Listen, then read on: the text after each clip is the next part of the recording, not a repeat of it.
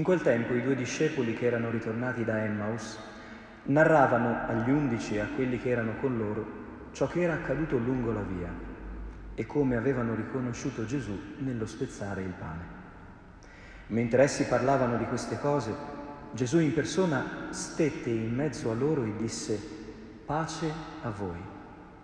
Sconvolti e pieni di paura, credevano di vedere un fantasma, ma egli disse loro, perché siete turbati e perché sorgono dubbi nel vostro cuore?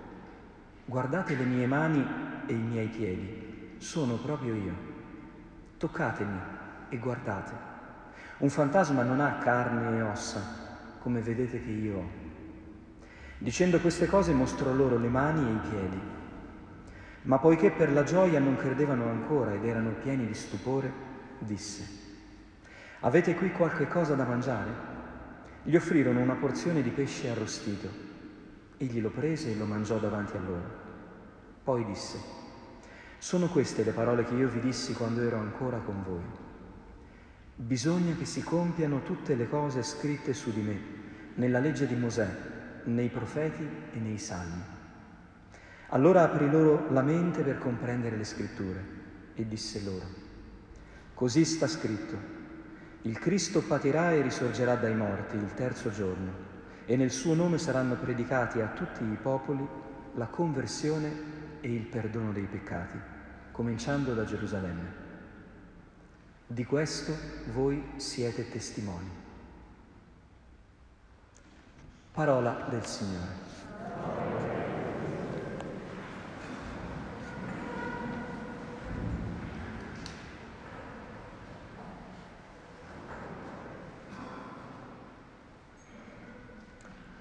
La, conclu- la conclusione del Vangelo di questa domenica è lapidaria. Di questo voi siete testimoni. Non sarete, potreste essere, sarebbe bello che siete, è un bel indicativo, che ci costringe a riflettere su questo aspetto della nostra vita cristiana, che è essere testimoni. È una parola un pochino scomoda perché subito potrebbe venirci in mente il testimone della fede, cioè quella persona molto forte, molto santa, molto diversa da noi. Dobbiamo partire per la comprensione di questa categoria che sembra sia proprio una convinzione che Dio ha nei nostri confronti. Siamo testimoni? A partire dal suo significato più semplice. Chi è un testimone? È uno che assiste ad un evento è uno che incontra una circostanza, vede un fatto, è coinvolto in una situazione, questo è un testimone prima di tutti gli altri significati. Allora capite che diventa forse una categoria possibile questa per ciascuno di noi. Il Signore non ci sta chiedendo di allungarci sulle punte dei piedi, di stare sulle punte. Ci sta annunciando che c'è un evento di cui noi siamo già partecipi. E questo evento è Lui, è la sua Pasqua. Ora è chiaro no, che un testimone poi può anche far finta di non aver visto niente. Ha visto qualcosa? No, no, guardi, non ero da quelle parti. Eh? Potremmo subito cancellare questa dimensione della nostra vita. E forse è un rischio che corriamo tutti i giorni. Vivere come se non avessimo visto e udito qualcosa di straordinario.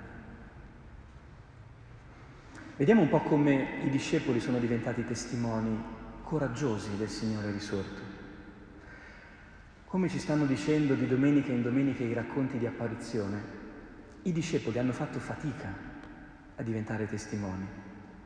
I discepoli di Emmaus perché erano chiusi dentro la tristezza, erano lì con gli occhi fissi sul venerdì santo e non riuscivano ad andare avanti. Oggi, nel Vangelo di oggi, il contrario ma per la gioia non riuscivano a credere. Vedete, noi facciamo fatica ad avere una visione d'insieme, a vedere tutta la figura. O ci concentriamo sul dolore e cadiamo nella tristezza, o ci tuffiamo in un'euforia sganciata dalla realtà eh, e ugualmente facciamo fatica a tenere insieme tutta l'immagine. È per questo che da sempre, fin dall'antichità, Le filosofie che conquistano e affascinano il cuore dell'uomo sono sempre i dualismi, bianco e nero, il bene e il male. Sono gli schemi più semplici con cui noi guardiamo la realtà, perché facciamo una bella linea in mezzo e mettiamo da una parte i buoni e dall'altra i cattivi, da una parte i simpatici e dall'altra gli antipatici. Ma così tagliamo sempre la realtà in due. Nella Pasqua Dio ha fatto una cosa straordinaria. Ha congiunto quello che noi non riusciamo a tenere insieme. Ha unito il venerdì e la domenica, la tristezza e la gioia. Infatti il filo rosso di questa liturgia è una minuscola parola, una congiunzione avversativa, ma.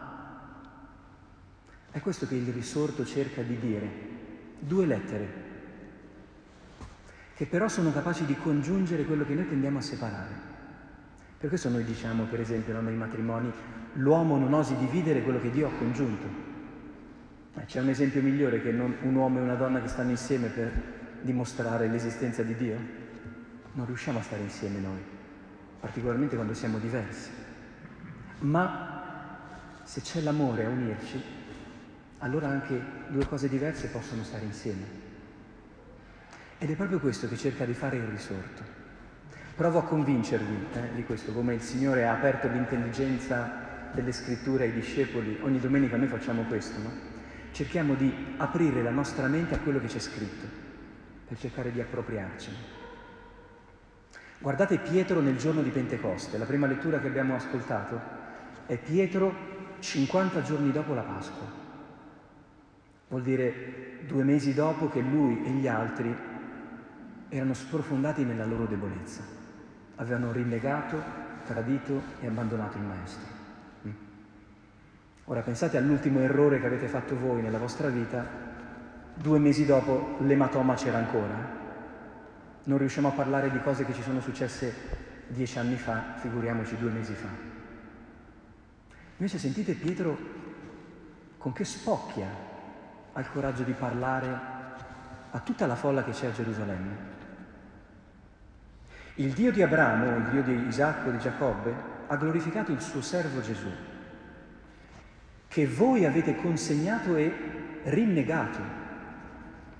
Pietro ha il coraggio di usare il verbo del suo fallimento. Noi quando facciamo un errore quella parola non la usiamo per tutta la vita poi, che ci viene subito da tremare. Pietro guarda queste persone e dice, voi avete rinnegato Gesù. Avete, lo dice una seconda volta, avete rinnegato il santo e il giusto. Avete ucciso l'autore della vita. Con che coraggio Pietro dice queste cose? A volte noi facciamo così, no? Ci, ci rifacciamo sugli altri quando abbiamo magari sbagliato. Vogliamo far sentire gli altri in colpa come noi ci sentiamo in colpa. Non è questo che sta facendo Pietro, perché Pietro ha una sorpresa alla fine di questa arringa ed è questa. Ma Dio l'ha risuscitato. Ecco la congiunzione. È successa una cosa, non potevamo neanche immaginarla, ha sconvolto anche noi. Sembrava che fosse la fine del mondo e invece non è stata così. Dio ha compiuto una cosa che noi non potevamo neanche immaginare ha risollevato suo figlio dalla morte. A noi sembrava di aver fatto l'irreparabile e invece l'irreparabile è stato riparato da Dio. E poi continua dicendo, ora fratelli, io so che avete agito così per ignoranza, non sapevate quello che stavate facendo, non sapevate colui a cui stavate facendo quelle cose. E di nuovo, ma Dio ha così compiuto ciò che aveva detto da sempre. Capite quello che cerca di fare Pietro? È di far vivere agli altri l'esperienza che lui ha vissuto. Lui si voleva sotterrare, voleva morire. Ricordate le lacrime la notte del rinnegamento. Ma Dio è venuto a riprenderlo. Quando è apparso, è andato da Pietro dicendogli Pietro, basta piangere, sono qui. Hai fatto un peccato, no? Ma adesso sarebbe un grande peccato non ricominciare da capo insieme. E Pietro ha avuto il coraggio di asciugarsi le lacrime. e di dire va bene Signore, voltiamo pagina, che bello, è risorto, è risorto con Cristo. E allora vuole che gli altri facciano la sua stessa esperienza. Vuole dire agli altri, non continuate più a guardare al passato, a quello che avete fatto o non fatto, guardate a quello che ha fatto Dio. Riempitevi gli occhi di Lui e non penserete più a tutti i problemi, i disastri che ci sono nella vostra vita. Perché quando la luce splende, le tenebre non si vedono più, se ci giriamo verso la luce. E poi dice questa frase, convertitevi e cambiate vita, perché siano cancellati i vostri peccati. È un po' strana, eh, perché Pietro dice, fate qualcosa, fate qualcosa di concreto, poi i vostri peccati saranno cancellati. A noi piacerebbe sentire la frase ribaltata. Siete belli puliti, andate a vivere. E invece no, bisogna credere che Dio ha fatto una cosa che ci riguarda. E bisogna fare qualcosa mentre siamo ancora cattivi e sporchi. Questo vuol dire appropriarsi dell'amore che uno ha per noi. Sarebbe bello lasciarci abbracciare da Dio no? quando i nostri peccati sono già cancellati.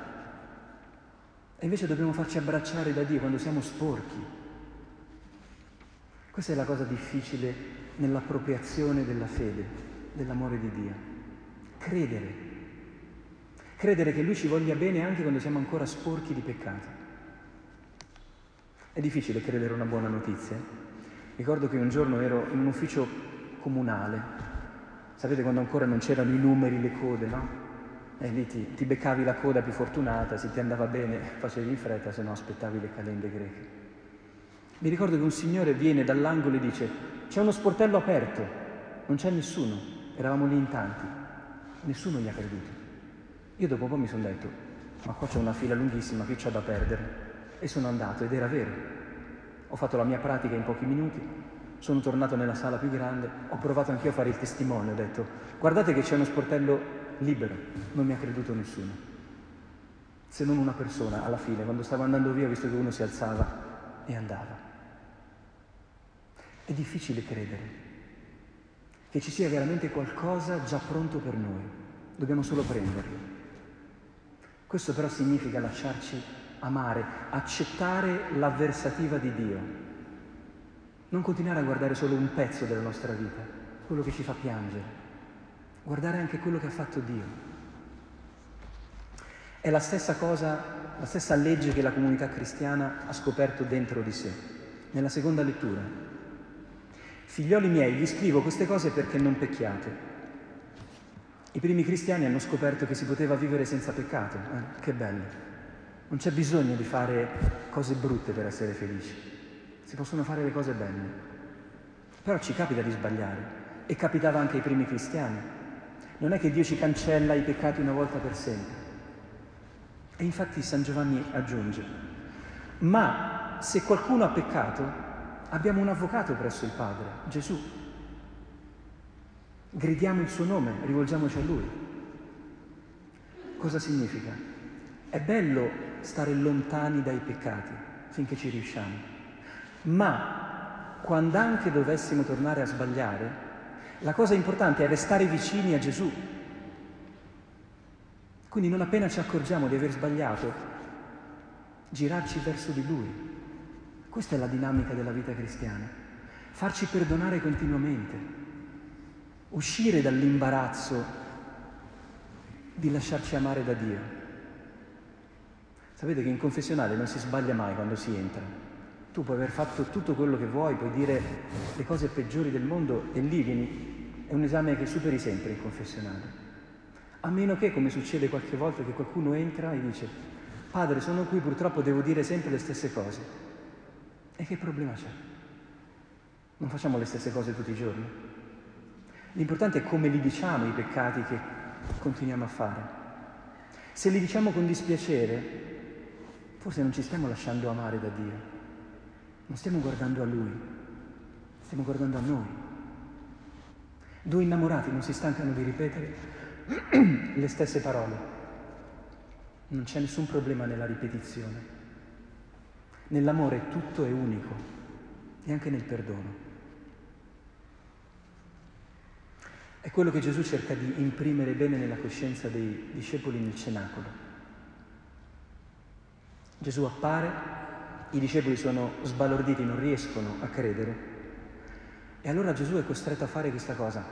Guardate, guardate le mani e i piedi, guardate i segni del vostro peccato su di me. Guardate che questa cosa è commovente. Dio, che è rimasto nascosto per tutta la storia dell'umanità, un giorno è venuto fuori e ha detto guardatemi, vi prego, ma guardatemi adesso, che non sono solo io, ma sono io e voi. Capite perché Dio non voleva farsi vedere? Non voleva farsi vedere senza di noi. Per questo tutte le religioni dicono che non si può vedere Dio, che è pericoloso. Se noi vediamo Dio da solo, capite, su una nuvola, su un trono, ci viene solo paura. Ma se noi vediamo Dio e il nostro sangue su di Lui, ci viene voglia di abbracciarlo, ci viene voglia di inginocchiarci davanti a Lui e di dire Signore, ti voglio bene, amami, perdonami, ricominciamo. Ed è questo che vuole che avvenga il Signore. Guardatemi, guardate me, non guardate a voi stessi, guardate quanto vi amo. Ma questa visione noi dobbiamo continuamente alimentarla. Infatti Gesù cosa dice dopo? Avete qualcosa da mangiare? Fatemi un panino. No, c'è qua del pesce arrosto. Benissimo, mangiamo il pesce. Cioè i discepoli devono nutrire Gesù. E poi Gesù prende la Bibbia e gli dice guardate un po', vi insegno a leggerla. In tutte le pagine della Bibbia c'è scritto che Dio ama l'uomo e l'uomo se si lascia amare da Dio diventa suo testimone. C'è scritto dappertutto così. Leggete bene, Nutrite questa intuizione, perché l'intuizione dell'amore di Dio è una cosa bellissima, ogni tanto ci prende il cuore, ma ogni giorno noi dobbiamo alimentarla, è come avere un bambino dentro di noi che deve crescere. E se noi lo alimentiamo, se noi ci nutriamo di lui, leggiamo le scritture, a poco a poco ci succede una cosa meravigliosa, che diventiamo testimoni. Non solo perché ci è capitato di vedere qualcosa, ma perché siamo diventati partecipi di quella cosa. L'abbiamo masticata, l'abbiamo fatta diventare nostra. E se uno ci interroga, noi sappiamo parlare, come uno che non ha paura che la prof lo interroghi perché, perché ha letto, ha studiato, ha fatto quelle, sue quelle pagine. E allora ormai quelle pagine sono dentro di lui e gli vengono fuori e si vedono. Capite allora chi è il testimone? È qualcuno che porta nel suo corpo i segni di un altro. Cristo è testimone di Dio perché porta i segni della nostra umanità, creata a immagine e somiglianza di Dio. Noi possiamo diventare testimoni di Cristo nella misura in cui lasciamo che il suo amore ci penetri, ci raggiunga. E allora non ci resta che farci solo una domanda. La faccio a me, ma la faccio anche a voi. Ma dopo essere nati, che ormai ci è successo, ci poteva succedere una cosa più bella di questa? Essere chiamati a diventare testimoni dell'amore di Dio. Uomini e donne, corpi mortali che mostrano agli altri il cielo, l'eternità, i segni della misericordia di Dio. Io non credo che ci sia qualcosa di più bello che nella vita ci potesse succedere, ma di questo noi non saremo, siamo già testimoni, così come siamo adesso.